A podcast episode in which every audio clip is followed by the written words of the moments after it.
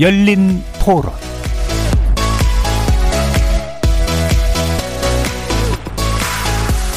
안녕하십니까. KBS 열린 토론 정준희입니다.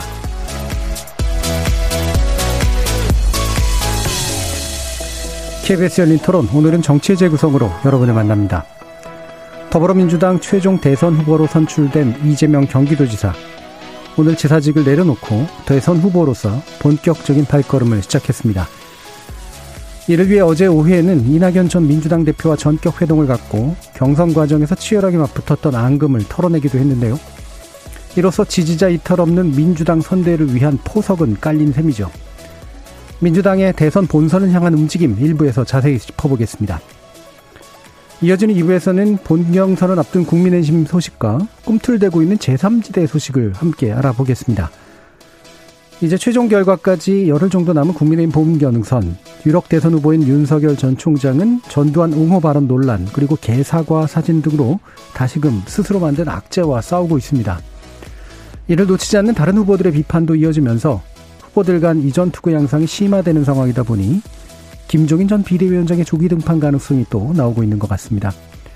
다른 한편 김동연 전 부총리는 신단 찬단을 선언했고 국민의당 안철수 대표도 조만간 대선 출마를 선언할 것으로 알려지면서 이른바 제3지대에서의 움직임도 빨라지고 있습니다. 야권의 대선 준비 상황 2부에서 짚어보겠습니다. KBS 열린 토론은 여러분이 주인공입니다. 문자로 참여하실 분은 9730으로 의견 남겨주십시오. 단문은 50원, 장문은 100원의 정보 이용료가 붙습니다.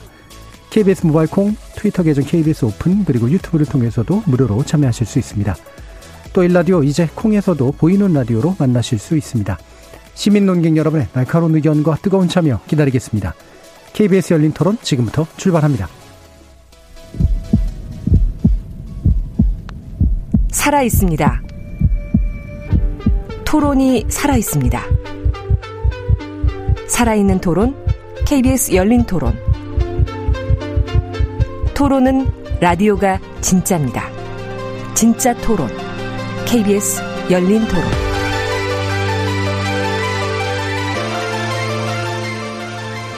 정치를 보는 색다른 시선, 정치의 재구성, 함께 해 주시는 네 분의 논객 소개하겠습니다. 먼저 전 더불어민주당 상근 부대변인, 부대변인이셨던 현근택 변호사 함께 하셨습니다. 네, 안녕하세요. 현근택입니다. 국민의힘 강원 원주갑 당협위원장이시죠? 박정화 전 청와대 대변인 나오셨습니다. 네, 안녕하세요. 박정화입니다. 국민의힘 전남 순천 당협위원장 천하람 변호사 나오셨습니다. 예, 전남 순천의 천하람입니다. 전 정의당 혁신위원이셨죠? 김준우 변호사 함께 하셨습니다. 안녕하세요. 김준우 변호사입니다. 자, 이재명 지사 어제 이낙연 대표와 회동을 가졌고요. 어, 민주당 대선 경선 끝난 지 2주 정도 이제 걸렸는데요. 이른바 원팀, 원팀 얘기하는데, 어, 일단 컨벤션 효과도 좀 없었던 상황에서, 어, 지금 조건에서 이 정도면 어느 정도 구도가 좀 마련됐다고 보시는지, 야당의 입장 먼저 좀 들어볼게요. 박정화 대변인 말씀 주시죠. 아직은 더 시간이 좀 필요한 것 같아요. 일단 외형적으로 한 발은 뛰었는데, 에, 현재 뭐 화학적으로, 유기적으로 결합이 돼서 원팀이 됐다. 하기는 좀 요원한 것 같아요. 세 가지 장면을 한번 좀 띄워놓고 얘기를 네. 하면 우선은 어, 이낙연 전 대표께서 그 전에 기존에 알려진 대로 뭐 선대위원장을 맡으신 게 아니라 선대위 상임 고문 자리로 약간 좀 한결 어, 벗어난 듯한 그런 자리를 수락을 하신 점. 두 번째는 어제 뭐 뉴스들 보셨지만은 현장에서 있었던 지지자들의 모습들 예. 여전히 에, 이재명 후보에 대해서 어, 반감을 갖고 있는 모습들이 좀 보였고 그다음에 오늘도 뭐 일부 소개가 됐습니다마는 뭐 방송인을 두고 어, 이낙연 후보 측에 있었던 공보실장이 하셨던 말씀들 뭐 이런 거에 대한 갈등이 이제 두 가지 고가 마지막으로 보면은 사실은 송영길 대표가 얘기했었던 것처럼 이재명 후보의 당선도 정권 교체다라는 예. 것과 이에 대한 뭐 김종민 의원 등의 반발 뭐 이런 거세 가지 정도 장면을 띄워놓고 생각해 보면 저는 여전히 아직은 원팀이라고 얘기하기 어렵고 그다음에 이재명 후보도 사실은 통상 후보가 결정이 되면은 음, 이게 벌써 후보가 결정된 지 2주 정도 지났는데 네. 통상 그 무게추가 리더십의 무게추가 후보한테 실려가는 모습과는 좀 사뭇 다른 모습이 현재까지 는 보여지고 있거든요. 음.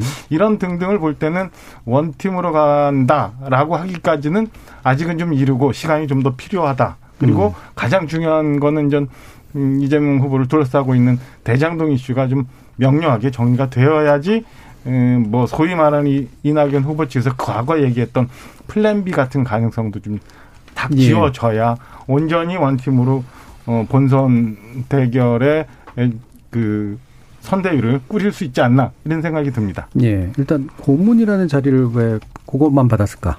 그리고 지지자들의 움직임이나 캠프 인사들의 움직임을 보면 여전히 껄끄럽다. 어, 게다가 이제 이재명 지사 스스로가 아직도 의혹을 충분히 떨어뜨리지 못했기 때문에 이른바 플랜 B에 대한 아 플랜 B를 마련하고 싶어하는 그런 마음이 완전히 사라졌을까? 이제 이런 이제 지적들을 해주셨는데요. 어, 형택 변호사님의 답변 듣기 전에 김준호 변호사님 말씀 한번 어, 들어보죠. 긍정적인 게 있다면 2012년 안철수 문재인보단 낫지 않냐 이 정도의 평가가 있을 수 있을 것 같고요. 예. 예. 부정적으로는 박정화 대변인이 말씀하셨듯이 이낙연 후보가 적극적인 역할까지는 자임하지 않았다는 면에서 또 안철수 후보가 옛날에 그 당시에 약간 오버랩되는 부분도 있습니다. 근데 시간이 훨씬 더 있기 때문에 어, 이른바 원팀으로 갈 수 있는 시간의 폭은 충분히 있지 않냐라는 거고 이재명 지사 본인 입장에서는 이제 국감 끝나고 도지사 사퇴하면서 이낙연 어, 전 총리 만나고 그리고 이제 내일인가요 문재인 대통령 만나면서 어쨌든 지지자층에게 소구하거나 메시지를 던질 수 있는 뉴스들 또 본인 스스로에 대한 긍정적인 뉴스들을 쌓아갈 수 있다는 부분은 본인에게는 혹은 그 캠프에는 긍정적이겠죠. 다만 어, 여전히 이것들을 가지고도 대장지구 의혹에 대해서 늘어나고 있는 탐사 보도들이나 의혹들과 관련해서 말끔한 해결은 안 되기 때문에 약간 위태로운 뭐 원팀으로 가는 과정 정도로 보는 게 정확할 것 같습니다. 예, 비슷한 괴라고 생각이 됩니다. 아, 이쯤에서 한번 찍고 가죠. 예, 오랜만에 저, 저 노트북 들고 왔을 라니까 예. 잘안 되는데요. 여러 가지 얘기하셨는데 결국은 뭐 캐치프레이즈 잘 잡은 것 같습니다. 우리가 원팀을 넘어서 드림팀으로. 음. 네, 이제 드림팀으로 갈 거고요. 그러니까 송영길 대표가 이제 이재명 후보도 정권 교체 아니냐. 굉장히 민감한 얘기죠. 민감한 얘기인데 사실은 정권 교체율은 굉장히 높아요. 네, 여론이. 네, 항상 과반 넘고 있고 이게 막 60%까지 넘어갈 때도 있거든요. 그래서 똑같은 정부가 들어서는 거에 대해서는 사실은 좀 어찌 보면 조금 국민들이 그렇게 원하지 않는다 음. 그런 게 있는 것 같습니다. 그러니까 민주당에서 민주당 넘어가고 뭐 한나라당 한나라 넘어갈 때도 보면 어느 정도 약간의 같은 부분도 있지만 다른 부분도 있었거든요. 그거는 뭐 불가피한 상황인 것 같고요. 근데 우리 저희 당 같은 경우는 조금 달라요. 그러니까 국민의힘 같은 경우에는 대선 후보가 선출되면 거의 이제 이제 대선 후보로 다 당이 넘어가는 구조인데 예. 지난번 대선 때도 기억하시겠지만 추미애 대표가 어느 정도 선대위원장 하면서 이끌어가고 네. 후보 역할과 그러니까 정당 중심으로 갑니다. 저희들은 당 대표 중심으로 가고 음. 약간 그런 부분이 약간 문화적으로 좀 다른 면이 있다. 그래서 아마 이번 선대위도 송영길 대표 중심으로 갈 가능 꾸려질 가능성이 많다. 예. 그렇게 되고 있는 것 같고요. 그리고 대부분 사실은 어 이게 어찌 보면 저는 낫다고 봐요. 왜냐하면 대선은 후보가 당선되면 그다음에 가버리거든요. 안 되든. 예. 그러면 이제 만약에 그분한테 당권이 다 넘어가 버리면 당은 그 다음에 다시 또 전당대회를 하거나 아니면은 뭐 비대위를 가거나 그렇게 예. 해야 돼요. 물론 뭐 지면 어느 쪽이나 비대위를 가겠지만 그래서 만약에 이겼을 때도 정당이 그냥 대선 후보로 가는 게 중심인가. 이게 어찌 보면 예전에 당 총재 대선 후보가 네. 대통령이 당 총재하던 그때랑 비슷한 거예요. 그러니까 그거를 그 대선 후보와 당권은 저희들이 항상 뭐 1년 전에 분리한다 이렇게 규정을 뒀던 것도 그걸 염두에 두기 때문이거든요. 그래서 저는 뭐 기본적으로 대선 후보나 대, 와 당은 좀 분리하는 게 조금 맞다라고 음. 보고 있고요. 그 다음에 지금 이제 왜 고문이냐 상임선대위원장이 아니고 어, 그건 솔직히 말씀드리면 저도 잘 몰라요. 예. 왜냐면 제가 뭐 아주 뭐 측근이거나 이거를 저 역할을 하는 건 아닌데. 네, 잘 모르시는 거 변명하는 것보다 훨씬 낫습니다. 아, 아니, 모르는 거 모른다 그래야죠. 예, 모르는 걸 어떻게 안다 그래요. 거기서 실수가 많이 나오더라고요. 네, 근데 예. 이제 상임, 그러니까 보통은 이제 후보들이 뭐 선대위원장 하는 건 맞는데요. 예. 보통 저희 당의 보통 당대표를 지낸 분들은 거의 또 상임 고문을 하거든요. 음. 이해찬 대표나 추미애 대표도 마찬가지고. 근데 오히려 그거보다는 이제 기본소득이냐, 그러니까 보편복지냐, 선별복지냐에서 신복지는 약간 선별복지, 기본소득은 약간 보편복지 이러면서 제일 큰 대립이었거든요. 그게. 네. 근데 어쨌든 신복지를 받아 안겠다, 음. 일공약으로 하겠다라는 얘기가 있어서 어느 정도 좀 있었고 저는 어, 그 이낙연 후보 메시지 중에는 당원이나 지지자들이 여러 가지 생각이 있을 수 있지만 민주당 정신과 가치를 가지고 이어나가야 한다는 대의를 버리지 말길 호소한다. 그러니까 다른 생각이 있을 수 있지만 대의에 따라주기 바란다 이 얘기를 네. 한 거거든요. 그러니까 이거를 미리 작성해 오신 원고시더라고요. 근데 그날 현장을 마치 상황을 거의 맞는 것처럼 그 상황에서 그랬으니까 그래서 아마 이낙연 후보의 이런 호소, 다른 여러 가지 다른 생각을 할 수 있지 여러 여러 생각을 할 수 있지만 대의에 따라주기 바란다 이런 호소가 저는 긍정적인 메시지로 작용할 음. 걸로 음. 이렇게 보고 있습니다. 예, 뭐 형식적인 당의 형식적인 측면들은 뭐 어느 정도 뭐 이해가 가는 면이 있고요. 어, 어제 뭐 잠깐 저는 화면을 주로 봤습니다만 이낙연 대표 전 대표께서 원래 표정이 이제 대체로 고정적인 스타일이시긴 하지만 이번 선거 과정에서 표정이 무너지는 경우들이 몇 번 있었거든요. 근데 어제에서는 그렇게 표정 되게 일관되게 유지를 하고 계시더라고요. 그리고 마음이 정리가 되신 건가 싶은 이제 그런 느낌도 좀 있긴 있었는데 자 한번 또 천하람 변호사님 말씀 네, 들어보시죠. 앞에서 많은 말씀 해주셨는데요. 근데 이제 저도 사실 사진을 봤어요. 음. 근데 어, 이낙연 후보께서 아주 흔쾌하게 막 이렇게 예를 들어서 이재명 후보의 손을 이렇게 치켜 올려준다거나 물론 이렇게 좀 포옹을 하는 장면이 나오긴 했었습니다만은 어, 뭔가 다이나믹하게 이렇게 하는 느낌은 사실 아니었습니다. 이제 음. 어, 제일 가까운 예를 들어보면 2017년에 이제 문재인 대통령께서 민주당 경선에 이기고 나서 어, 맥주 회동 같은 걸 했었지 않습니까? 그러니까 그때는 조금 더 뭔가 으쌰으쌰하고 에너지가 한 팀이 되려는 에너지가 좀 더 느껴지는 사진이었다면 이번에는 굉장히 정적인 그냥 좀 거리를 두고 차를 한 잔 하는 그런 느낌이어서 뭔가 좀 선거를 앞두고 으쌰으쌰하는 분위기랑은 좀 거리가 있었다. 예. 아, 그게 이제 심리적인 거리를 보여주는 게 아니냐 하는 부분이 하나 있고요. 예. 아까 이제 김어준 씨에 대한 그 이낙연 캠프의 전 공부시, 공보팀장이죠. 그 말씀하셨습니다마는 저는 이 부분도 되게 놀랐어요. 이 공보팀장께서 이런 얘기를 한 게 처음이 아니거든요. 그러니까 이렇게 그 경선에서 지고 나서 어 뭔가 원팀 내지는 불복과 관련된 메시지를 여러 번 내셨는데 심지어는 이 두 분이 만나는 날까지도 이런 어, 뭐랄까 김어준 씨한테 어, 캠프로 차라리 그럴 바에는 마이크 내려놓고 가라. 굉장히 강한 메시지를 내는 거를 사실 좀 그냥 두고 보시는 게 아닌가. 그러니까 이- 최소한 이낙연 후보께서 하지 말아라고 하진 않는 상황인 것 같다라는 예. 것도 하나 있- 있고요. 어, 아무튼 일단 민주당에서 김어준 씨를 비판하는 거는 거의 보기 어려운. 사실상 김어준 씨가 당 대표보다 더 큰 영향력을 가지고 있, 다고 해도 과언이 아니라고 이제 외부에서 보이는데. 예. 네, 여튼 그래서 이제 어 저희도 저도 좀 놀래서 어 이거 생각보다는 이낙연 캠프 내부의 불만이 아직까지 꽤 높구나. 예. 네, 그런 게 좀 비춰지는 장면들이었다. 음. 그렇게 봤습니다. 아직까지 이제 불만이 정리가 안 된 모습들은 분명히 좀 여기저기서 보이는 건 이제 맞는 것 같아요. 어, 그러면 다시 이제 또 현국택 변호사님께서 이제 받으셔서, 어, 지금 이제, 어, 뭐 이게 뭐, 그 뭐야 예전에 2017년과는 사회적 거리두기의 사- 차원이 달라서 동일한 장면을 연출하기 좀 어렵겠지만 약간은 냉랭한 분위기가 아직은 좀 남아 있는 부분을 어떻게 온기로 바꿀 것이냐 고민이 많이 있으시긴 할 것 같거든요. 그러니까 저도 그렇고 뭐 언론도 음. 그렇고 우리 이낙연 대표님께서 막걸리를 좋아하시니까 예. 막걸리 한 잔 하시면 좋을 거라는 생각 들어요. 저는 음. 또 인사동 막걸리집 많거든요. 예. 그쪽에 많아서 막걸리 한 잔 하시나 생각했는데 차집 가셨는데 그것도 제가 보기에는 뭐 다른 분들 이제 뭐 정세균 전 총리나 추미애 대표나 이런 분들하고도 할 수 있는 거고 또 갑자기 또 술 한 잔 마시는 것도 또 조금 보기에는 음. 좀 그런 것 같아서 아마 이번 만남은 뭐 전부는 아니라고 봐요. 다시 네. 만날 수 있는 것 같고요. 실무단에서는 아마 뭐 이렇게 실무급에서 움직이는 분들이 있으니까. 근데 이제 저도 정은현 공무단장님하고 이제 여러 번 뭐 충돌을 했었고 이러는데 저도 지금 천하람 변호사 얘기랑 비슷해요. 이거 조금 안 했으면 좋겠다 이런 음. 생각하는데 말하고 싶은 마음은 꿀떡 같습니다만 또 이렇게 네, 이게 될까봐 그러게 있는데 사실은 이제 후보가 어, 이렇게 얘기하면 참모들은 그거를 뭐 물론 뭐 꼭 따라야 되는 건 아니지만 예. 본인 의견을 표명할 수 있지만 개인으로 보지는 않거든요 언론들이 이분을 뭐 그렇죠. 개인적인 의견을 보지 않고 전 뭐 공보단장 이렇게 본다 그러면 약간 이제 엇박자나는 거 아니야 이렇게 보일 수도 있어서 저는 좀 뭐 자제하는 게 맞다 이렇게 음. 보고는 있습니다만 아 김어준 김어준 저도 이게 그 들어보니까요 음 그 봉준파 방송이 아니고 다스베이더라고 예, 본인이 예. 운영하는 유튜브가 유튜브에서. 있거든요. 예. 유튜브 같은 경우에는 사실은 물론 방송을 진행하는 분이 이제 결국은 이제 중립성 의문이 있잖아요. 그러니까 누구를 지지해 표명할 수는 없지만 어, 다스베이다와 그래도 그 뉴스공장은 그래도 좀 다르다. 채널 자체가 좀 다르다고 보고 지금 아까 말씀은 좀 아니신 것 같아요. 당 대표보다 뭐 더 권한이 있다는 영향력만 놓고 봤을 때 예. 그 정도 급이다. 왜 사실은 예. 뭐 제가 보기에는 아침 시청률은 모르겠습니다만, 그러니까 지금 예전 같지는 않으신 것 같아요. 네. 네, 두, 그러니까 뭐. 예, 곁길은 이제 두 분 다. 요 정도.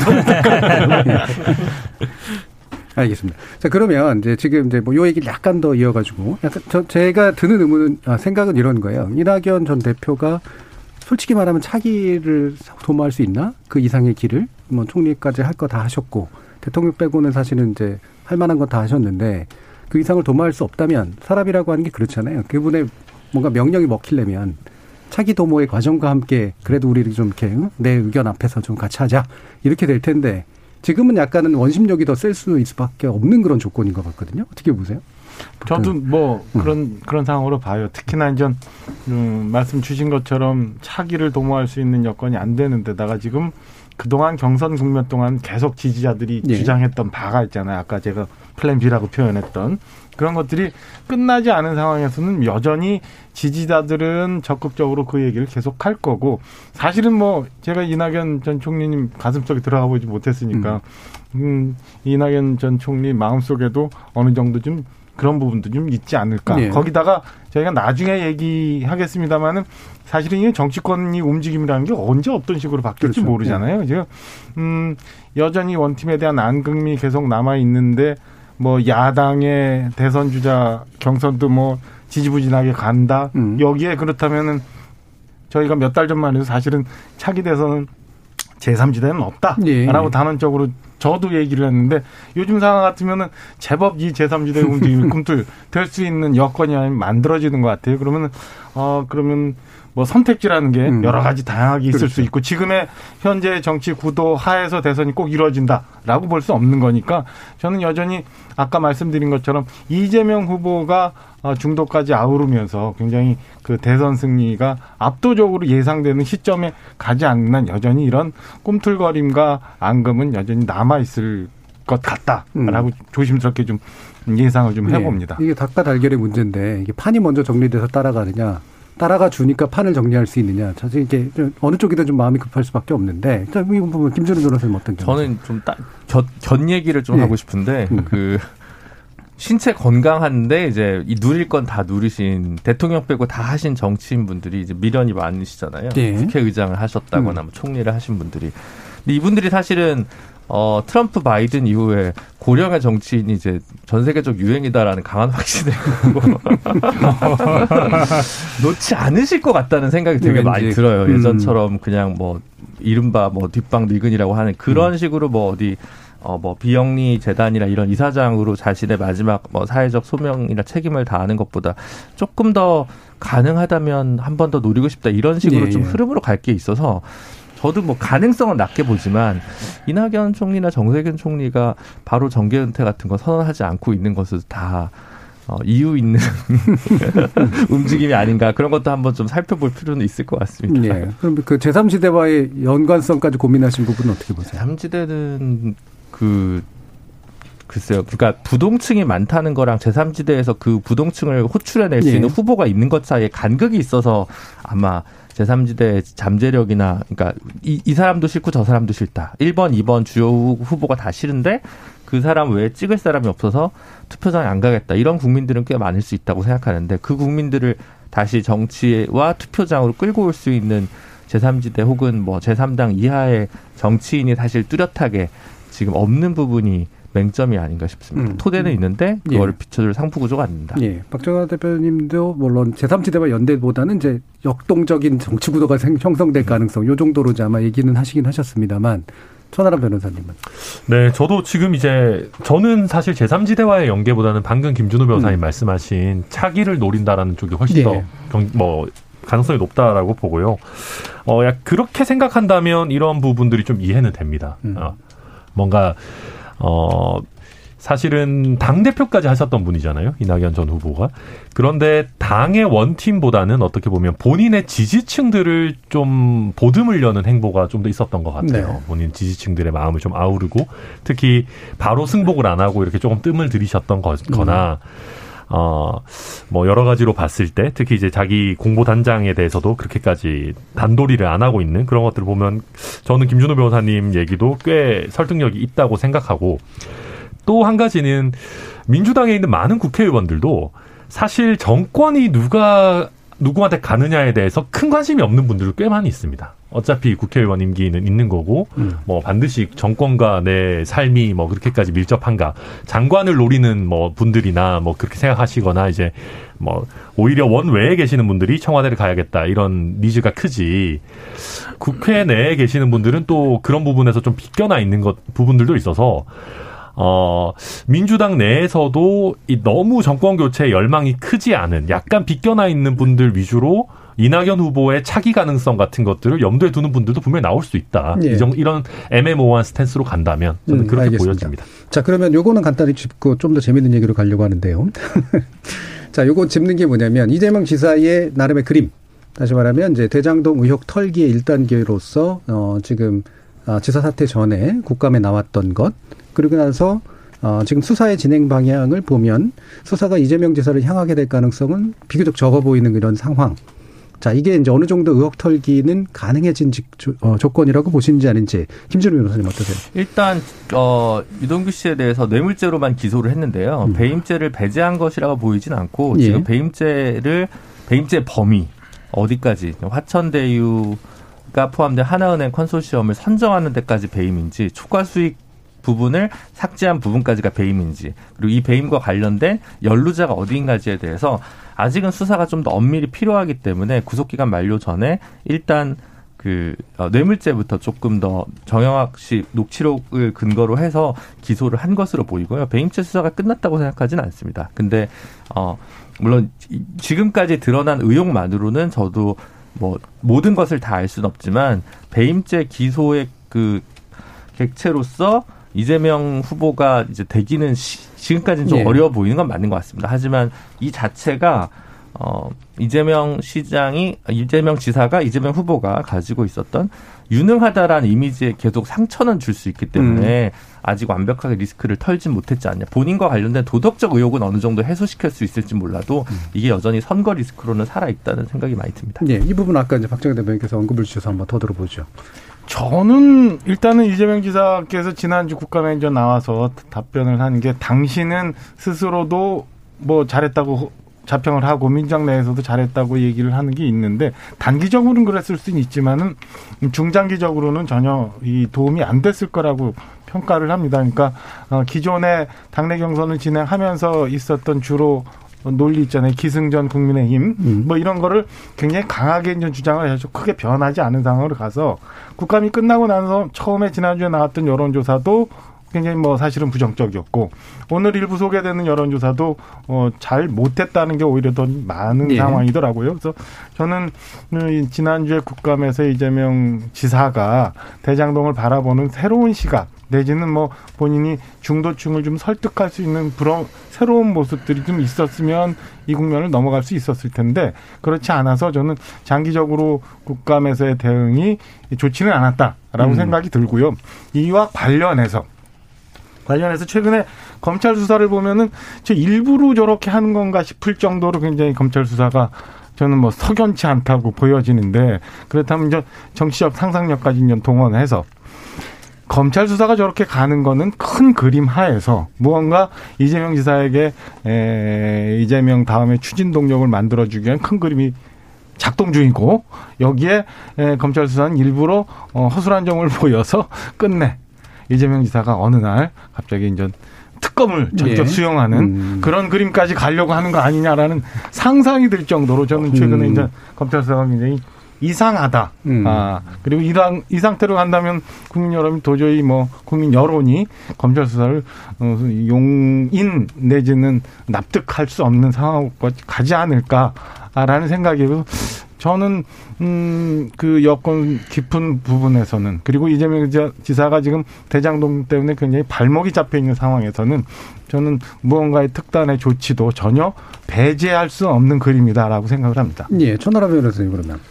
아, 네. 그리고 사실 오늘 또 단독 보도들이 많이 쏟아져 나왔습니다. 그러니까 이게 어, 뭐, 정진상 그, 당시 비서실장이죠. 그 비서실장이, 어, 유동규 씨와 함께 뭐, 그 성남 도시개발공사에 어, 공채로 채용된 사장을 뭐 몰아내려고 했다. 그래서 사직서를 받으러 갔는데 이제 그게 뭐 유와 정의 뜻이 이제 합치돼서 물러나야 된다. 그리고 거기서 이제 시장님과 관련한 얘기도 뭐 등장을 한다. 이런 식의 보도들이 쏟아지고 있는데요.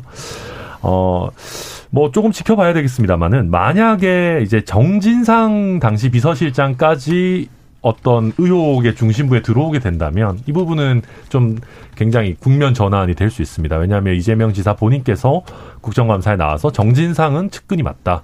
그리고 여러 이제 언론들에서도 뭐 좌진상, 우동규 뭐 이런 식의 뭐 관우 장비다 이렇게까지 얘기들이 됐기 때문에 관우 장비가 합동을 해서 뭔가를 꾸민다면 그게 유비가 과연 몰랐겠느냐 이제 이런 식의 어떤 의혹이 더 짙어질 수밖에 없겠죠. 그래서 이런 부분은 조금 더 뭐 보도나 검찰 조사를 좀 지켜봐야 되는 부분인 것 같고요.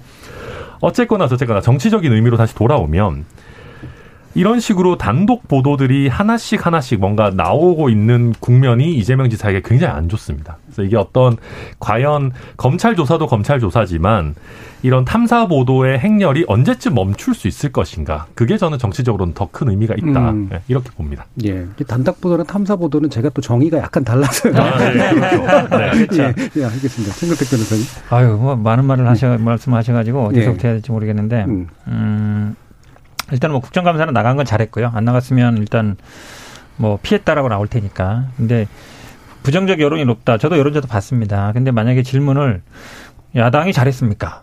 이렇게 물어보면 어떻게 나왔을까요? 저는 뭐 긍정 잘했다는 얘기보다 못했다는 얘기 훨씬 나- 많이 나올 것 같아요. 야, 엄청 그거는- 못했죠. 그거는 솔직히. 저도 인정해요. 그러니까 이건 이게 이 질문에 얘기에 들어갈 누가 필요가 잘했냐 뭐 이런 얘기 같은데 그거는 어쨌든 현근택 변호사님과 각별한 관계에 있는 원희룡 후보도 잘못했다고 얘기합니다. 그렇죠. 어, 그러니까 아, 잘못했다고 실제 그랬어요. 네, 그죠? 그런 거 했어요. 네, 그래서 이제 국감에 저는 뭐 기억나는 게 그 돈다발 사진 김영판 의원님이 꺼내신 예. 이제 그게 아마 제가 보기에 결정적이었던 것 같고 사실은 뭐 피할 수 없는 거면 어쨌든 나가서 해명해야 되는 거죠. 근데 해명은 비교적 준비는 잘 하신 것 같아요. 저는 음. 그 판넬이라든지 이런 게 예상 질문을 쫙 맞춰가지고 그때그때 바로바로 준비할 만큼 준비됐었다고 보고 지금 뭐 박정화 대변인께서 뭐 검찰 수사도 딱 이렇게 가고 나중에 뭐 특검도 수용하면 오 벌써 대통령 다 되신 걸 인정해 주시는 것 같아가지고 좋은 것 같고요. 저도 그, 그 도시공사 뭐 사장 봤는데요. 어쨌든 그 또 다른 유 본부장이라는 거잖아요. 또 유투. 다른 유 본부장 네. 유- 유투란지 예. 유언인지 모르겠는데 사실 뭐 사람이 가서 얘기할 때는 이런저런 얘기하죠. 뭐 예. 보통 이 사람의 뜻이다라고 얘기하고 뭐 저 사람의 뜻이다 얘기하는데 그게 뭐 오히려 제대로 본다 그러면 이건 시장님 뜻이다 이렇게 얘기하는 게 맞는 거죠. 왜냐하면 인사나 이런 것들이 본다 그러면 그래서 제가 보기에 뭐 그분 얘기를 오히려 좀 했을 수도 있다. 본인 실제와 다를 수 있다고 보고 지금 이 수사가 진짜 관건이잖아요. 수사 관건인데 처음에 저는 이게 결국은 정영학 녹취록 근거로 한 거거든요. 5억. 아, 5억이 아니었죠. 처음에 한 거는 8억이었죠. 8억. 그, 그, 저, 영장 청구할 때는. 2013년에 남욱 등한테 3억 받고, 나중에 김만배한테 올해 5억 받았다. 그 중에 4억은 수표고 1억은 현금이라 그랬는데, 실제로 이제 공소한 건 보니까 2013년에 받은 3억. 그것만 한 거예요. 그러니까 올해 받은 5억은 수표 4억 받더니 나중에 그 인건비로 쓴 게 나왔고, 김만배가 남욱한테 간 건 나왔는데, 유동규한테 전달은 안 된 거죠. 그게 나왔으니까. 그 다음에 현금 1억은 정확히 설명은 없는데, 어쨌든 올해 받은 5억은 공수장에 안 들어간 거거든요. 그러니까 한마디로 얘기하면, 에, 처음에 그 많은 언론 이런 분들이 아유 어떻게 영장 청구에 들어간 게 빠졌냐 음. 이렇게 얘기하는데 정확히 보시면 배임도 그렇지만 배임은 저도 우리 김준호 변호사 말씀처럼 나중에 이제 기소할 거라고 보는데 음. 본안에 가, 저, 재판에 가서는 무죄할 가능성이 있다라고 보고, 뇌물 부분도 이게 지금 사실은 어찌 보면 뭐 녹취록이라든지 이런 것만 보고 하면 안 되거든요. 이제 돈을 쫓아가야 되는데, 네. 그래서 돈이 전달된 거나 약속한 거 확실하게 한걸 봐야 되는데, 저는 요 5억, 올해 5억에 얘기했던 게 좀 기소가 안 되면서 검찰이 좀 이게 조금 처음부터 너무 여론 의식한 게 아닌가. 그러니까 예. 그러니까 구속을 안 하면 뭔가 잘못한 것 같고 돈은 받았다고 이미 막 언론에 나버렸잖아요. 어찌 보면 이게 단독 보도의 폐일 수도 있는데 언론에 다 나버렸어요. 네. 돈 5억이 갔다. 그러면 검찰 입장, 검사 입장에서는 돈을 쫓아서 얘기해야 되는데 이거를 기소 안 하면 뭔가 부담이 될 것처럼. 음. 저는 그게 배임도 비슷하게 갈 거라고 봐요. 모든 언론들이 다 이제 배임이라 그러니까 검찰이 이제 배임으로 기소는 할 걸로 보는데 과연 되겠느냐. 저는 뭐 안가 안 될 가능성이 예. 높다라고 봅니다. 요거는 이제 그러면 이제 더 길게 얘기하지 말고 뒤에 부분이 또 남아 있어가지고요. 근데 그거 한번 황균태 변호사님 얘기해 줘보세요. 어, 아까 이제 박정호 대변인께도 말- 말씀 주신 게 있으니까 지금의 검찰은 어떤 의미로든 영리하고 유능한 건지 아니면 무능한 건지 어떻게 보세요? 그러니까 비교 대상이 저는 윤석열 예. 때라고 봐요. 예. 윤석열 총장 했으면 아마 굉장히 또 뭐 했을지 모르겠는데 저는 그 검찰에 있는 사람들의 모든 생각은 아 윤석열 있을 때랑 같이 그 똑같이 하면 안 된다 정치적으로 있어서 그러니까 한쪽에 휘둘리거나 이랬을 때 지금 어쨌든 대선 후보로 가 계시잖아요 그리고 네. 모든 의원님들이 다 그쪽 모든 아니지만 많은 의원님들이 거기 가 계세요 그러니까 저처럼 이제 여당에 있는 사람들이 보기에는 너무 비정상인 거예요. 막 수사하던 분이 음. 갑자기 거기 가가지고 대선 후보 돼 있고 또 대다수의 의원들이 그분 아무 네. 문제 제기도 안 하고 따라가고 있으니까 그래서 그렇게 가진 않을 거다. 음. 정치적인 중립을 지킬 거다로 보고 있고 또 사실은 이제 검찰이 이 수사 못하면요 아마 제가 보기에 남아 있는 수사권 다 뺏길 거예요 거의 그렇게 음. 가능성이 많거든요. 네. 그렇게 본다 그러면 뭐 검찰은 제가 보기에 최선을 다할 걸로 보고 음. 있습니다. 근데 방금 현 변호사님 얘기 중에 되게 위험한 얘기인 게 네. 마치 이제 윤석열 전 총장이 당시에 적폐 수사를 한 게 굉장히 네. 정치적인 수사였던 거를 인정하시는 것 같은 뉘앙스의 아. 말씀이셨는데 적폐 수사가 아니고 이제 이제 조국 장관 수사 그렇죠. 조국 장관 수사를 얘기하는 거죠. 대상을 잘 정하셔야 돼요. 네. 아니 근데 그 조금 조금 어려운 게 검찰이 지금 말씀하신 것처럼 굉장히 위기의 상황에 있는데. 음. 제가 저는 좀 법적인 문제 잘 모르고 범죄 잘 모르고 뭐 이런 상황인데도 제가 볼 때도 굉장히 석연치 않은 부분이 너무 많아요. 뭐 다 아는 것처럼 저 핸드폰 관련해서 우스운 일이 있었죠.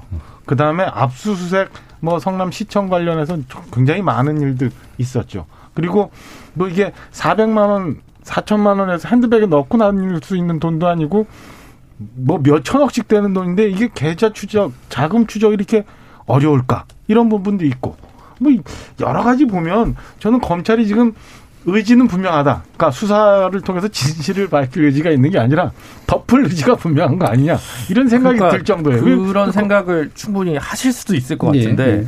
예를 들어 오히려 이렇게 얘기하면 그렇지만 전통적으로 어, 집권당이나 정부의 코드를 더 잘 맞춘다고 알려진 경찰이 사라진 핸드폰을 찾았잖아요. 음. 그러니까 제가 볼 때는 그래서 이거 코드적인 문제랑 뭐 네. 수사관에 좀 부실한 부분이 좀 있었더라도 그걸 코드적인 걸로 반드시 연결할 문제겠는가라는 음. 생각도 좀 들어서 이게 좀 약간 애매하더라고요. 저도 이제 비판할 거는 검찰 수사 못하는 건 비판할 건 비판해야 되는데 이제 이게 딱 코드와 컨셉을 잡고 프레임을 갖고 비판을 하면 끝이 없는 거고 그래서 어 다만 그것 때문에 오히려 되게 검찰 입장에서는 되게 조심스러울 것 같다는 생각이 들고요. 다른 한편으로 박정화 대변님의 그 큰 그림론을 역으로 하면 검찰에서는 적정히 하고 특검이 나서서 자신들을 구원해주길 바라는 생각을 가질 수는 있겠죠. 근데 그럴 생각을 가질 수 있겠지만 그건 여당이나 뭐 청와대와의 교감 문제와는 좀 전혀 좀 다른 결 아닐까라는 예. 생각이 듭니다. 알겠습니다. 예. 천하람 변호사 아, 예. 간단하게. 그 예. 아까 뭐 윤석열 얘기 나와서 얘기하지만 이런 얘기도 검찰에서 있습니다. 그러니까 어, 윤석열 후, 그 당시 검찰총장의 측근들을 사실 굉장히 유배를 많이 보냈습니다 검찰에서. 그래서 특수통 내지는 특수수사를 할 수 있는 인력 자체가 서울에 많이 남아 있지 않는 것 아니냐. 네, 그래서 네. 그게 능력 부족으로 이어지지 않는 것 아니, 그러니까 이어지는 것 아니냐라는 논의도 검찰 내부에서 있고요. 음. 어, 방금 이제 김준호 변호사님 말씀하신 경찰이 그래도 상대적으로 열심히 하고 있는 것 아니냐라는 부분도 제가 얘기 들어보니까 실제로 이번에가 경찰 검찰이 그 검경 수사권 조정 이후에 수사 능력을 가지고 부딪히는 사실 경쟁하는 네 경쟁하는 네. 어떻게 보면 첫 번째 라운드라고도 할 수 있기 때문에 어 뭔가 경찰에서도 그런 부분은 좀 신경 쓰고 있다. 그래서 음. 근데 이제 국민 한 사람으로서는 어, 좀 더 열심히 양쪽 다 했으면 좋겠는데, 네, 이게 음. 그런 걸 검경 수사권 조정 내지는 자존심을 걸고 수사를 한다고 하기에는 특히 검찰이 너무 무능하다. 아, 이런, 이런 네. 얘기 드릴 수 있겠습니다. 예, 국민의 한 사람이자 국민의 힘의 한 사람이자. 아, 맞는 말씀. 예. 그래서 저는 사실은 이거를 언론 보도는 팩트가 아니다. 예. 수사의 결론이 아니다. 왜냐하면 사실은 많은 분들이 이 뇌물 금액이 변경되는 과정 아까 설명드렸지만 8억인데 나중에 보니까 사실은 이제 어찌 보면 2013년 돈이기 때문에 예. 사업자 선정 2015년 했단 말이죠. 이제 그 전 거예요. 그러니까 어찌 보면 대장동과 직접 관련돼 있느냐 여부가 나중에 문제될 수 있는 사안이에요. 냉정히 따지면. 그다음에 배임도 많은 분들은 뭐 다 배임 뭐 삭제했으면 다 되는 거 아니야 생각하는데 그렇지 않거든요. 그래서 언론 보도가 사실은 아니다. 그리고 언론 보도대로 다 되진 않는다. 네네. 네. 그래서 저는 뭐 수사 저도 검찰이 이 핸드폰 처음에 못 찾은 거나 아니면 뭐 시장실 압수수색 왜냐면 시장실에 문서 쌓아놓고 있지 않거든요. 문서는 요즘 다 전자문서기 때문에 담당 관이나 핸드폰 서버에 보면 다 있는 거예요. 그리고 그다음에 뭐 계좌 추적 안 했던 거 사실 티 났잖아요. 공소장과 지금 영장 청구의 그 금액이 다른 거니까 이런 부분은 좀 저도 뭐 좀 문제는 있다고 보는데 그렇다고 해서 이게 뭐 감추려고 하긴 하는 거냐? 저는 그렇지는 않다고 봐요. 왜냐하면 돈이라는 거는요. 요즘 뭐 현금으로 들고 다니는 사람 많지 않거든요. 네. 한계가 있어요. 그럼 다 계좌 까면 다 나옵니다. 그래서 예. 결만 결국은 씨는 현금 엄청 많이 뽑았던데요. 돈을 돈을 돈의 흐름을 찾아가면 저는 뭐 실제 바뀌는 건 그렇게 어렵지 않다고. 봅니다. 저 원래는 일부에서 이제 마지막 순서에서 좀 이렇게 원희룡 후보에 관련된 최근에 사건을 얘기하려고 했는데요. 이게 또 마침 또 국민의힘하고 연결되는 사안이라서 2부에서 바로 시작하면서 다뤄도 좋을 것 같고요. 저 그동안 좀 청취자들이 보내주신 의견 몇 가지 소개해 드릴 텐데 민구님 같은 경우 이재명 후보 국감에서 거짓 없는 떳떳한 모습 좋았습니다라고 긍정적으로 평가를 해주셨고요. 3790님은 이재명 후보는 대장동 의혹을 말끔히 정리해야 국민의 지지를 받을 수 있습니다. 민주당도 후보를 감싸지 말고 떳떳하고 옳은 정치하길 바랍니다 라고 약간 쓴소리도 해주셨습니다. 7086님은 국감에서 야당이 그렇게 헛발질을 했음에도 여론이 이재명 후보에게 호의적이진 않습니다. 이게 어떤 의미일까요? 라고 궁금증을 또 던져주시기도 했습니다. 자, 2부를 통해서 이제 국민의힘 관련된 이야기 또 제3지대 관련된 이야기 또 한번 나눠보도록 하겠습니다. 여러분은 KBS 열린 토론과 함께하고 계십니다. Takita takita takita takita takita tadigena do tadigena do tadigena do ta takita takita takita takita takita tadigena tadigena do tadigena 물음표가 느낌표로 바뀌는 순간 KBS 열린 토론. KBS 열린 토론 월요일 코너 정치의 재구성 함께하고 계십니다. 전 정의당 혁신위원이셨던 김준우 변호사, 천하람 국민의힘 전남 순천 당협위원장, 박정아 전 청와대 대변인, 그리고 현각택 전 민주당 상근부 대변인 이렇게 네 분과 함께하고 있습니다. 자, 바로 이어서요. 예. 지난 주말에 뜨겁게 했던 일들이 여러 가지가 있었는데 제일 뜨거웠던 거 먼저 하겠습니다. 현각택 변호사님이 이제 대선 후보급으로 이제 부각되는 사건이 아유. 있었죠. 용인은 버리신 건가요? 근데 여기에 마침 이게 세 분이 또 그 현장에 계셨던 분이라 현장에서 잠깐 나가신 분도 계시지만 어, 현장에 안 계셨던 분 얘기부터 좀 들어볼게요. 이게 저는 제일 핵심은 뭐 사실 어뭐 이렇게 원, 원희룡 후보의 부인이 한 발언, 그다음에 거기에 대해서 원희룡 후보가 한 발언, 뭐 이런 것도 중요하지만 원희룡 후보의 모습이 독특한 게 더 좀더 흥미로워 보이거든요. 어, 이게 이제 어떤, 어떤 백그라운드에서 나오는 일일까라는 그 궁금증이 좀 있어가지고 일단 관전하셨던 박정환 의원님 말씀부터 한번 좀 들어보죠. 이, 이저 같은 범인이 알 수 있는 부분은 아닌 듯한 그런 그 심무 원료가 있고 전략적인 개성이 예. 있는 것 같아서 음. 섣불리 제가 말씀드릴 수는 없는 것 같은데요. 어, 글쎄, 저는 저, 저는 저 원희룡 지사 같은 분이 잘 됐으면 하는 마음을 갖고 있고, 그 다음에 원희룡 지사하고 직접 일도 한 예. 음. 경험도 있고 뭐 그런데요. 이번 건은 아까 말씀 주신 것처럼 두 가지를 나눠서 봤을 때 음. 일단 그 특정 단어를 언급했던 그 건도 그렇고 예. 그다음에 예, 토요일 날 있었던 원희룡 후보의 대응도 그렇고 음.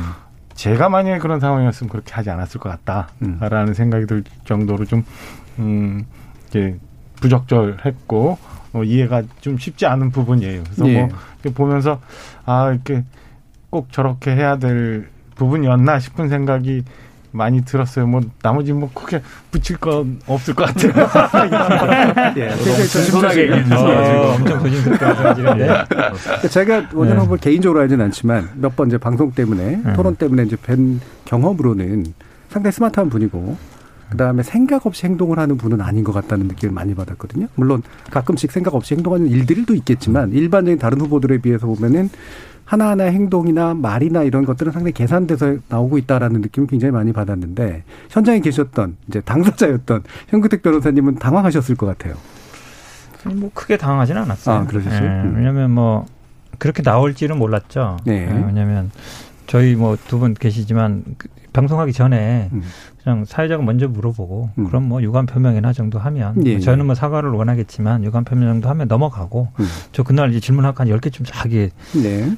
다 써놨었거든요. 음. 그래서 그건 뭐 서로 민감한 문제니까 빨리 끝나겠지 하고 음. 생각했죠. 근데 처음에 사회자가 물을 때도 아니 뭐 뭐가 문제냐 이러시고 그 다음에 우리 김준호 변호사님께서 아니 뭐 의학 윤리적으로도 그렇고 빙빙빙 돌려서 얘기하더라고 직설적으로 예. 얘기 안 하고 그러니까 예. 김 변호사는 빙, 좀 빙돌이죠. 부적절하지 않냐. 한마디로 얘기하면 좀 부적절한데 유감 표명 정도 해야 되는 거 아니냐 이런 취지로 물어본 거예요. 예. 근데 그게 왜 부적절하냐 뭐 이런 네. 틀로 얘기하시더라고요. 직접 워딩 그게 아니지만 그래서 그다음에 이제 사회자가 저를 쳐다보더라고요. 음. 저보고 이 질문 하라는 뜻이잖아요. 저는 이제 차, 그 그렇게 유감 표명하면 이제 넘어가려고 한 거거든요. 예. 이제 그래서 이제 얘기를 하시는데 보통 정도면 예를 들어서 상대 어쨌든 그 지위라는 게 부, 우리 김준호 변호사도 얘기했지만 단순히 이제 전문 의사 전문가 입장에서 얘기한 게 아니잖아요. 예. 후보의 음. 부인이거든요. 그 대구 유튜브에 나온 것도 의사에서 부른 게 아니고 지금 경선 기간 중이니까 또 대구고 음. 그러다 보니까 후보자의 부인으로 부른 거란 말이죠. 그러니까 당연히 정치적인로 해석할 수밖에 없잖아요. 정치적인 이인이니까. 예. 근데 그거를 두고 얘기하면 당연히 아예 부적절하다. 아니 뭐 소시오패스라 그러고 뭐 치료도 안 된다 그러고 반사회적이다 이러면 그 어떤 후보가 그거에 대해서 가만히 있겠습니까? 음. 당연히 적절하지 않다라고 얘기하는 게 맞는 것 같은데 그거 자- 그거 안 된다는 게 저는 참 이해가 잘 안 가요. 지금도 예. 이해가 안 가요. 예. 그러니까 일종의 이제 뭐 굳이 말하면 약속 대련 같은 상황이었는데 갑자기 이제 얼굴로 발차기가 날아온 이제 그런 상황이 됐는데 이게 약속 대련이라고 생각을 안 하신 것 같은지 어떻게 생각하세요? 어, 저는 원희룡 후보가 생각한 약속 대련의 범위에 있었다고 봐요. 예. 그러니까 이게 무슨 음. 얘기냐면 원희룡 후보 입장에서도 물, 물러설 수 없는 상황이었던 것 같아요. 음. 그러니까 이게 지금 어, 특히 이재명 지사와 굉장히 각을 강하게 세우면서 대장동 일타 강사의 예, 어떤 예. 이미지를 지금 잡아가고 계시는 상황이기 때문에 이재명 지사와 관련된 이슈에서 물러서지 않는 모습을 보여주는 게 이제 전략적으로 필요하고 또한 가지는 또 남편이니까 음. 또그 부인과 관련한 이슈에서 또 쉽게 물러설 수 없고 제가 소문을 들어보니까 또 그 원지사님과 그 어, 와이프 분의 사이도 원래 굉장히 돈독하다고 어, 그러시더라고요. 예. 아무튼 그런 여러 가지 관점에서 그러니까 이제 특히 또 현근택 변호사님도 물러설 수 없는 거죠. 그러니까 이게 와이프 내 와이프를 생각해서도 물러설 수 없고 이제 내가 모시는 그 대선 후보를 생각해서도 물러설 수 없는 그러니까 양쪽 다 물러설 수 없는 상황에서 합을 주고 받다 보니까 예. 이게 점점점 올라가게 된 거고요. 그래서 저도 옆에서 이제 상황을 보면서 좀 말려야 되나 생각을 음. 했는데 이게 말릴 수 있는 분위기가 아니고 양쪽 다 물러설 수 없는 상황이었기 때문에 그냥 굉장히 최근 몇 년간 가장 불편한 자리에 앉아 있게 될 수밖에 없었던 그 주변에서 음. 끼어들 수도 없었던 그런 상황이었다. 예, 제가 사진 봤는데 굉장히 불편해 보이셨어요. 예, 굉장히 불편했어요. 근데 이제 궁금한 건 이거거든요. 그러니까 뭐 약속 대련의 어떤 뭐 그 범위가 좀 달랐을 수는 있는데 물러설 수 없었다, 양자다 이렇게 표현하셨잖아요. 근데 물러서지 않는 방식이 사과를 안 하는 방식도 있지만 뭐 예를 들면은 그럼에도 불구하고 나는 잘못했다고 생각하지 않는다 정도로 끝내는 음. 방식도 있는데 어 이거는 그거보다 좀 더 굉장히 많이 나갔단 음. 말이에요. 예, 이 부분은 어떻게 생각하세요, 김준호는? 아 그래서 저 같은 범인과 정치인의 문법이 다르구나. 예. DNA가 애시당초 다르구나 이런 생각을 좀 많이 했고 사실 현장에서는 이게 방송 사고라고 생각이 좀 많이 들어가지고 어 KBS에서는 꿈도 못 꿀 일입니다만 그 아니 무슨 얘기냐면 그 예. 광고 들으시더라고 제가 멘트를 먼저 넣었거든요. 예. 근데 광고가 없, 없다고 그 순간 그래서 어, 그 정도로 좀 많이 당황을 했고 그래도 어 뭔가 토론회에서 그런 경우도 있을 수 있다고 생각하는데 그래도 국민분들이 많이 듣는 방송에서는 조금 어 조금 격을 벗어난 대응이 아니었나 싶어서 대선 주자로서는 조금 아쉬운 건 전 좀 아쉬운 게 예, 굳이 뭐 화- 과가 있다면 그래도 원 후보님께서 음. 좀더 과가 조금 더 있다 있다고 생각합니다. 저는 방송 네. 들어오기 직전에 확인해 보니까 이렇게 화를 이렇게 뭐랄까요, 그러니까 강한 어법을 쓴 거에 대해서는 사과를 하셨더라고요. 음. 그 언론에서 어뭐 아무튼 그런 걸 좀 덧붙이고 그다음에 이게 뭐 아무튼 본인 입장에서는 또 그런 것도 있었을 것 같아요. 저희 그 당시 그 프로그램이 원래 좀 웃으면서 하는 프로그램이기도 하고 예. 어, 대선 후보가 나왔는데 이렇게 이제 예를 들어서 아 뭐 제가 현 변호사님 공격하려는 건 아니지만 부인에 대해서 이런저런 뭐 혐의가 있다 또 음. 뭐 고소 고발에 문제가 있다 이런 얘기를 하니까 아마 순간적으로 좀 나, 나를 고소 고발하겠다는 것도 아니고 부인을 고소 고발한다는 거냐 이렇게 좀 감정적으로 올라오셨던 것도 순간적으로 음. 있지 않았을까? 그러니까 당사자가 앞에 있으니까 편하게 얘기할 수 있는데 현 변호사가 좀 이렇게 화를 돋구고 무례하게 질문하는 부분이 있더라고요. 아, 화를 할수 있는데 네. 저는 종합적으로 보면은 그래도 대선 후보로서 그런 모습을 보였던 게 저는 득보다는 그러니까 음. 천 변호사님 말씀하신 것처럼 음, 우리 와이프니까 우리 부인이니까 지켜줘야 된다는 이런 음, 것과 또 다른 이 정치적인 어떤 목적과 이렇게 보면 저는 득보다는 실이 더 많았다. 다른 방법으로 예. 현 변호사의 예, 그런 무례함을 이렇게 꾸짖고 얘기할 수 있는 그런 방법이 있었을 텐데 왜 굳이 그런 방법을 택했을까? 그, 어, 어쨌든, 어쨌든 그 제주 지역 출신 정치인들의 대결에 지역지에서 굉장히 또 많은 관심을 가지고 계신 것 같더라고요. 아, 그러, 그러고는 또 그렇네요. 네. 예, 예.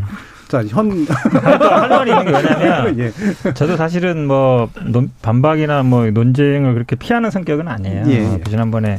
근데, 이, 여기 대변인 논평도 나오고 본인 얘기도 얘기하는데, 그 대변인 논평에도 보니까 뭐, 박차고 나갔다. 제가. 음, 음. 그거 아니거든요. 예. 제작자가 어쨌든 두 분 계시니까 내가 거짓말 안 하는데, 나가라고 그러고 한 거였는데, 그 다음에 또 뭐, 신경 정신의학회에다가 제명하라고 학회에다 압박을 했다 이러는데 음. 2017년에 그런 사례도 있습니다. 라고 예. 얘기한 거예요. 그게 무슨 제명하라고 압박한 거예요. 그러니까 팩트는 틀리지 말아야 되거든요. 음. 기본적으로 상대방 적인 할 때는. 그리고 이거를 오늘도 워딩을 보니까 아, 대선 후보의 문제는 그 공익의 문제니까 감정을 해봐야 된다. 음. 아니 부인이 그냥 저 사람 어, 정신적 문제가 있어. 그리고 후보자 당사자 와가지고 그럼 검증해봐야 돼. 문제 있는 사람이야. 라고 얘기해버리면 한마디로 얘기하면 어, 저 사람 빨갱이야. 검증해보자. 예전에 2017년에 실제로요. 그 김대중 대통령 사상 검증대회 해가지고 한 적이 있어요. 한국논단에서. 네, 한 적이 있어요. 그렇죠. 네. 그 생각 딱 나는 거예요. 그러니까 네. 계속 빨갱이다, 빨갱이다 그러니까 빨갱이인지 아닌지 한번 검증해보자는 거잖아요. 음. 그래서 야, 이게 참 무섭다. 생각, 생각이 들어요. 이분은 저는 이 진짜 부인하고 이분이 이 생각이 드는 게 뭐라 그랬냐면 전문적인 소견에 따라서 얘기한 것이고 내가 방송 들어보니까 부인이 너무 약하게 얘기했더라. 그래서 오면 나 진단서 떼줄 용도 있다. 음. 아니 나는 이게 어떻게 상상이 가능한지 지금도 도저히 이해가 안 가요. 저도 사실은 논평이나 이거를 정말 워딩으로도 글로도 쓰고 싶은데 어 그냥 유감 표명 정도 하면 넘어가는 일인데 이걸 예. 계속 오늘도 계속 얘기하시는 게 저는 상식적으로 도저히 이해 안 가요. 알겠습니다. 자, 이 부분은 이제 사실 확인이 필요한 부분들이 있었기 때문에 이제 각자 또 얘기하신 부분도 좀 있었고요. 어, 뭐더 많이 얘기를 하기보다는 그냥 이게 좀 묘한 상황이에요. 우리가 보통 없는 분들에 대한 평론을 하는 장이긴 한데 없는 분들도 계시고 또 거기에 계셨던 분도 계시고 묘한 상황이기 때문에. 게다가 박정화 대변인은 또 굉장히 원지사와 최측근이시기 때문에. 네. 어, 측근이죠. 네. 부지사 할 때 부지사 했으면 제주도 부지사를 하셨으니까. 예. 이재명 뭐그 유동규보다 훨씬 더 측근 관계다. 아예 부시장 왜 아니 저렇게 저렇게 직원을 하셔가지고 혹시 쫓아낸 건 아닌지. 예.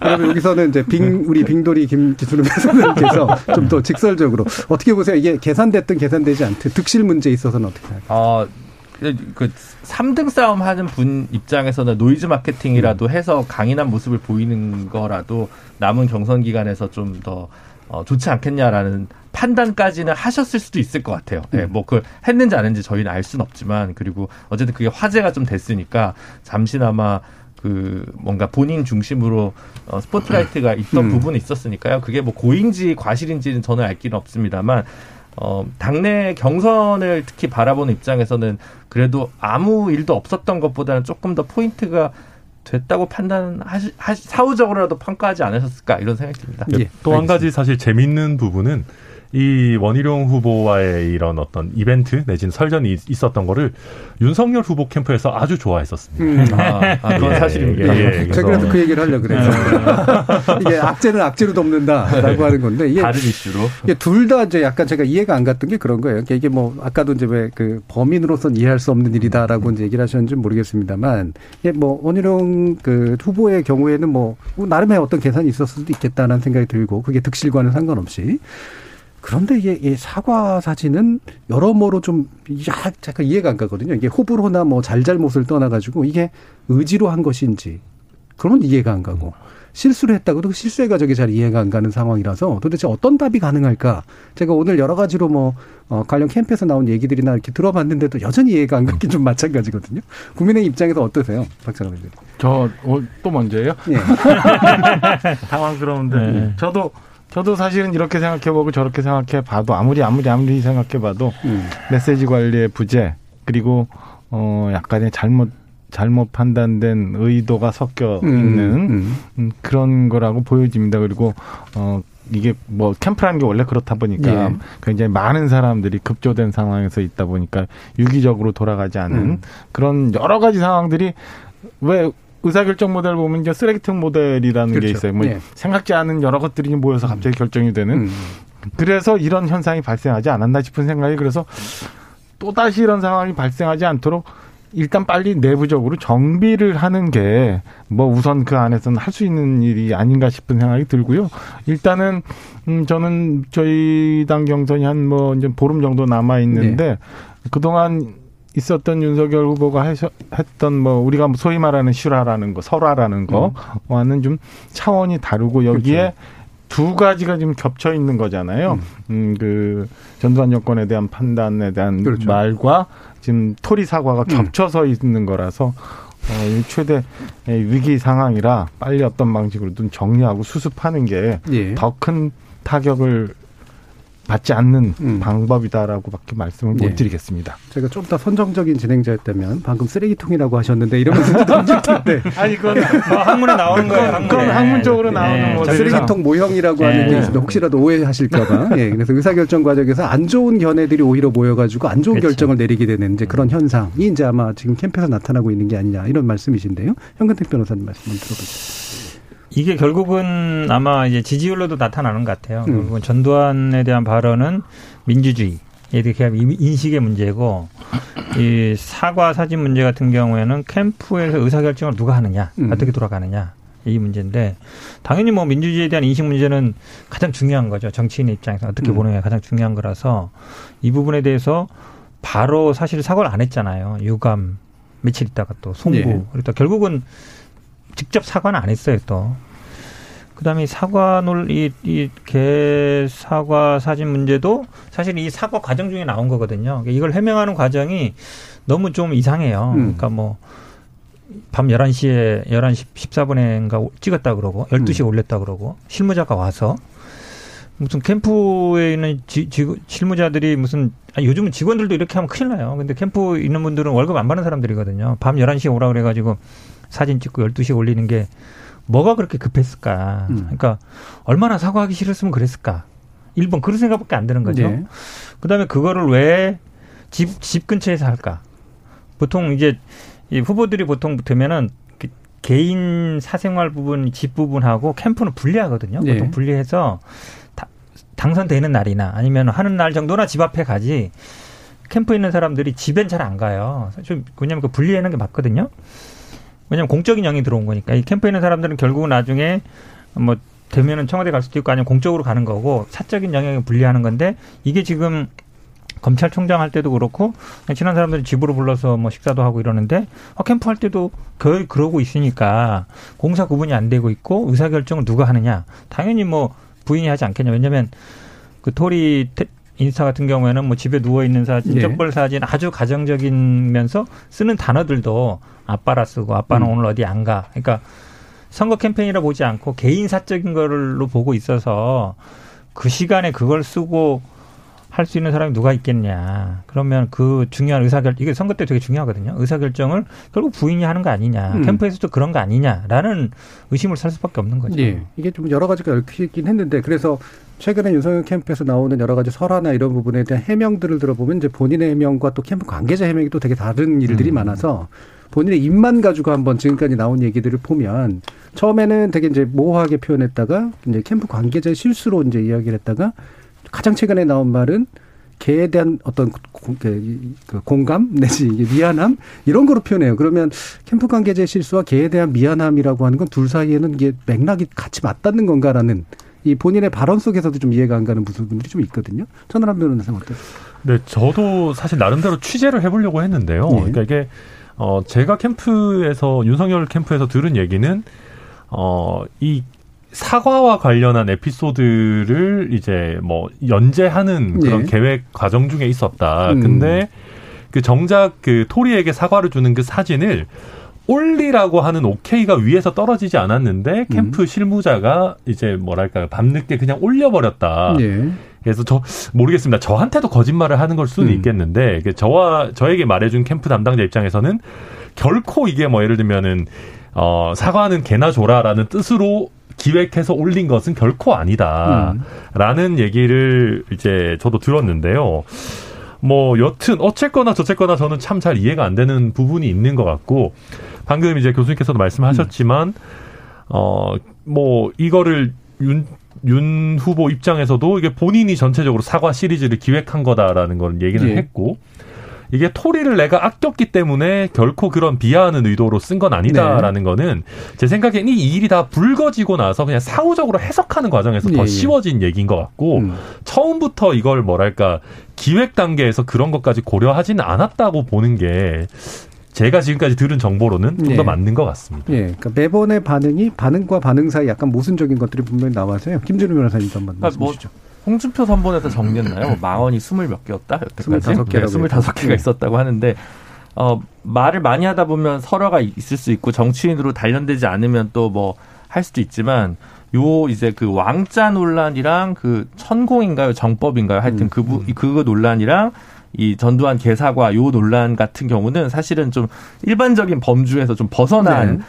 에피소드랄까 사건이잖아요. 그래서 음, 이 윤석열 후보가 외치는 게 공정과 상식인데 이 상식에 전혀 부합하지 않는 워딩과 상식에 부합하지 않는 해명 이게 어떤 면에서 보면 본인이 내세우고 있는 키워드를 깎아먹고 있다는 점에서 굉장히 좋지 않다. 음. 그리고 분명히 이제 공보팀이 전반적으로 정비가 돼서 이런 사고가 더 이상 안 날 줄 알았는데 왜냐하면 현장에서 후보가 얘기하는 설화 즉 뭐 전두환 뭐 이런 얘기는 뭐 저는 당연히 불편부당하다고 생각하지만 어쨌든 어 정확한 책임 소재가 후보고 그 다음에 그 우발적으로 이러한 일이다라고 해명할 수는 있어요. 근데 컨텐츠를 올리는 거는 어쨌든 검수가 되는 과정이기 때문에 이게 이른바 어, 방어막을 치기가 간단치가 않거든요. 그래서 그런 면에서 더 상식에 부합하지 않는 해명 혹은 상식에 부합하지 않는 컨텐츠였다는 생각이 들고 그래서 이 부분은 분명하게 좀 어, 이윤 후보에게는 타격이 될 것 같습니다. 예. 즉 전두환 얘기는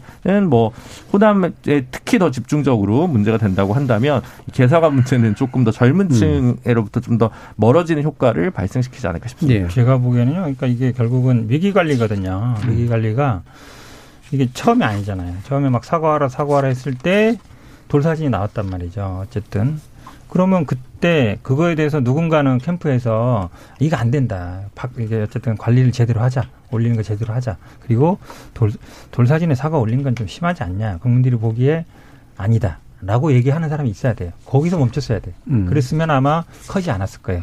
근데 그게 논란이 됐고 비판 여론도 분명히 있었어요. 약간 희화하는 거 아니냐. 근데 또 아마 효과가 있었다고 볼 수도 있어요. 예.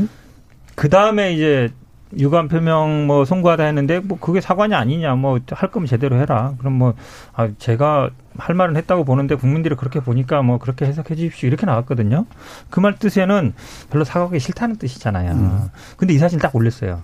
그러면 사과 나무랑 이제 사전부터 계획했다 그러는데 사전부터 계획한 거를 그렇게 밤 11시에 실무자가 할 리가 없잖아요. 그 낮에 그냥 하면 되는 얘기인데 그 얘기는 뭐냐면 유감 표명 송구했다는 게 그냥 형식적으로 한 얘기다라는 음. 거예요. 그러니까 사전에 돌사진에서 멈추지 못한 그게 결국은 캠프의 위기 관리 능력이고 그 의사 결정 과정에 문제가 있는 거거든요. 그래서 쌓이고 쌓이고 쌓이고 터진 거라서 이거 제가 보기에는 지금 어, 전두환 발언도 있지만 어 저런 분이 과연 대통령 할 수 있을까? 이런 위기 관리 못하는 사람이 네. 저는 그런 어떤 인식을 많이 할 것 같습니다. 예. 바로 연결 지어가지고요. 어, 이제 국민의힘 경선이 얼마 안 남았잖아요.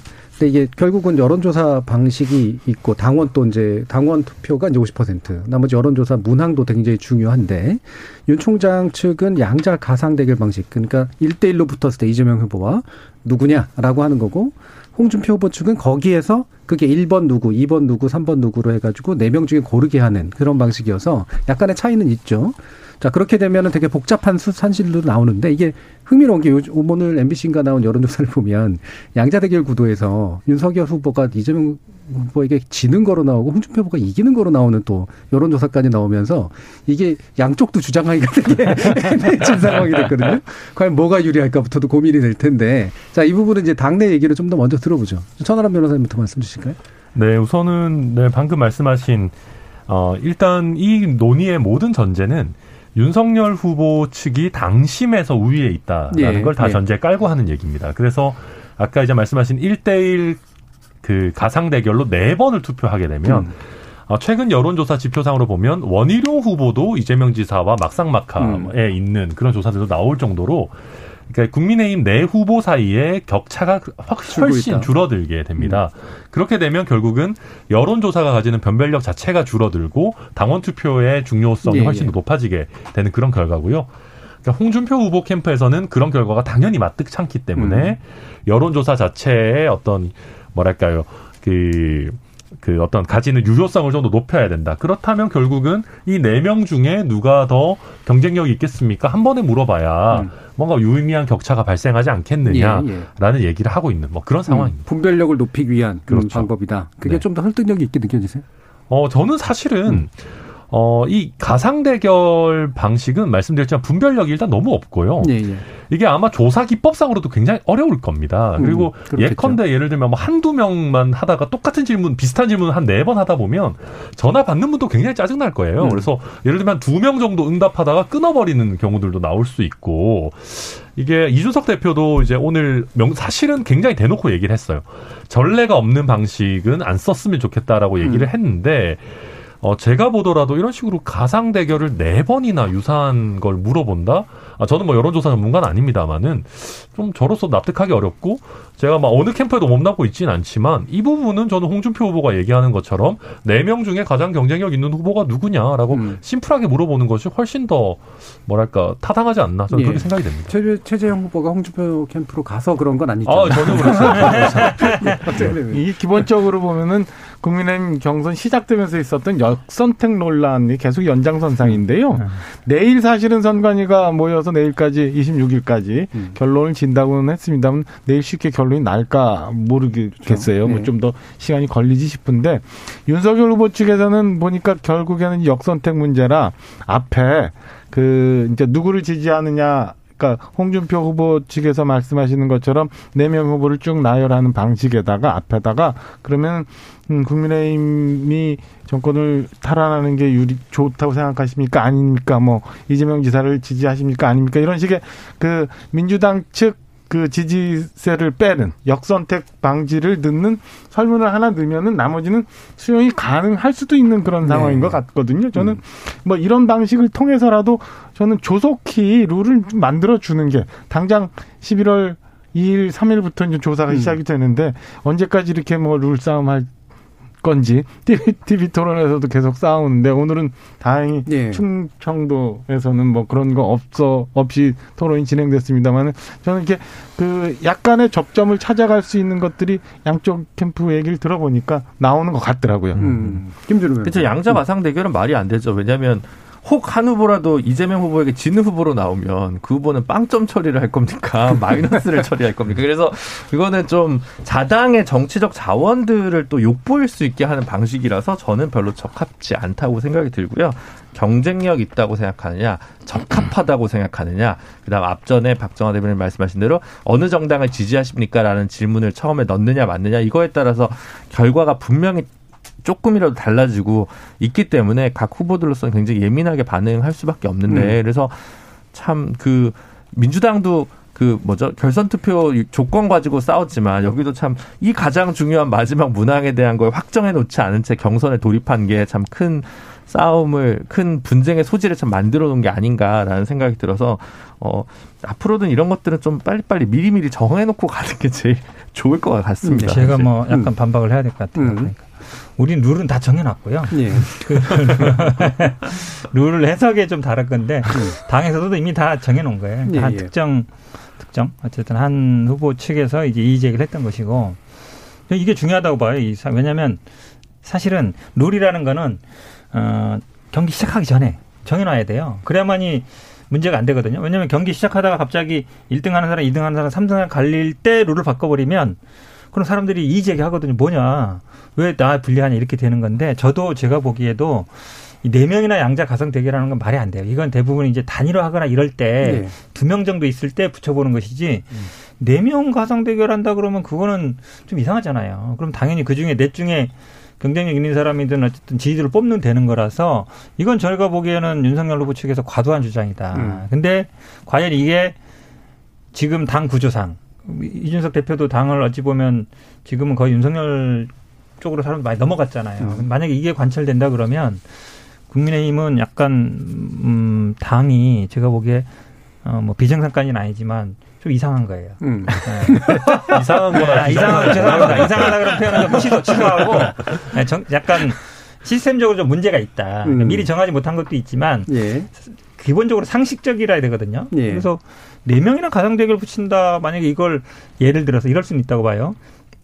타협할 수 있죠. 그렇게 가상대결도 한번 해보고 뭐 이렇게 지지도도 해볼 텐데 그렇게 해도 저는 문제 있다고 봐요. 요거, 예. 그러니까 요게 조금이라도 반영되면 아, 국민들이 생각하기에는 뭔가 좀 이상하다. 당이 네. 이상하다는 게 아니라 여론조사가 이상하다. 이렇게 예. 생각하실 수 있어요. 자, 방금 여기에 대해서 삿대질 하지 마시고 한번 말씀을 한번 들어볼게요. 아, 근데 이 얘기는 사실 틀린 얘기가 아니라서 저 예. 뭐라 말씀드리기 어려워요. 왜냐하면 사실 민주당 경선과 국민의힘 경선은 굉장히 다릅니다. 굉장히 예. 다르고 민주당 경선이 내신을 중시하는 수시에 가깝다면 저희는 정, 수능 한 방을 노리는 정시에 음. 가까운 음. 그런 구조예요.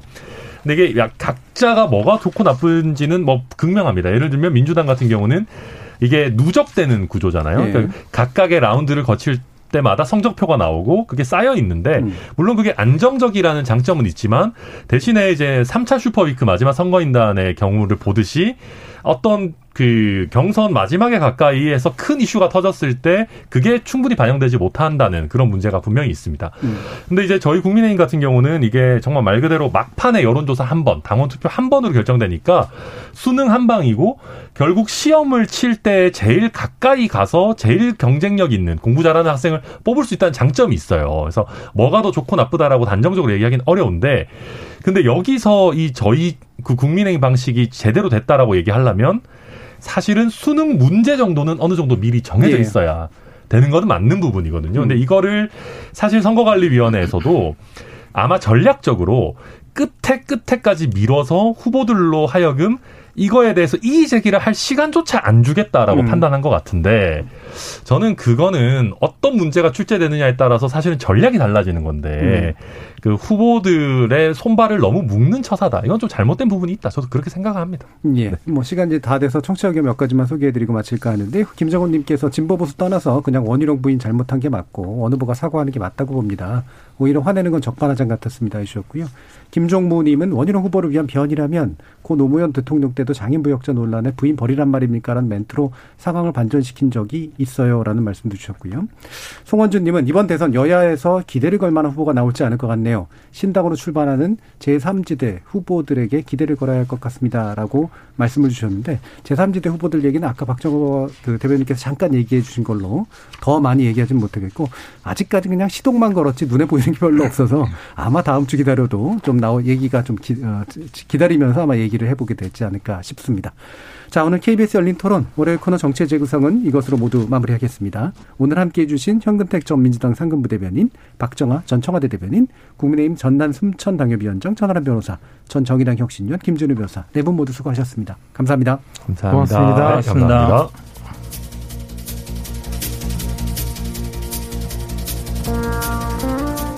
우리 생활, 사회생활의 많은 부분은 일종의 역할극하고 같습니다. 학생들 앞에선 선생의 역할을, 자녀들 앞에선 부모의 역할을, 배우자 앞에선 배우자의 역할을 연기하는 거죠. 정치도 크게 다르지는 않은 것 같습니다. 정치인은 자연인이 아니라 지지자의 대변인이자 국민의 대리인으로서 훌륭한 연기를 선보여야 하는 배우죠. 문제는 연기가 거짓을 해서가 아니라 잘못된 역할극을 할 때 나옵니다. 자녀 앞에서 선생처럼 굴고 국민 앞에서 배우자처럼 행동하면 어떤 자녀가 어떤 국민이 참 훌륭하다 하겠습니까? 저는 내일 저녁 7시 20분에 다시 찾아뵙죠. 지금까지 KBS 열린 토론 정준이었습니다.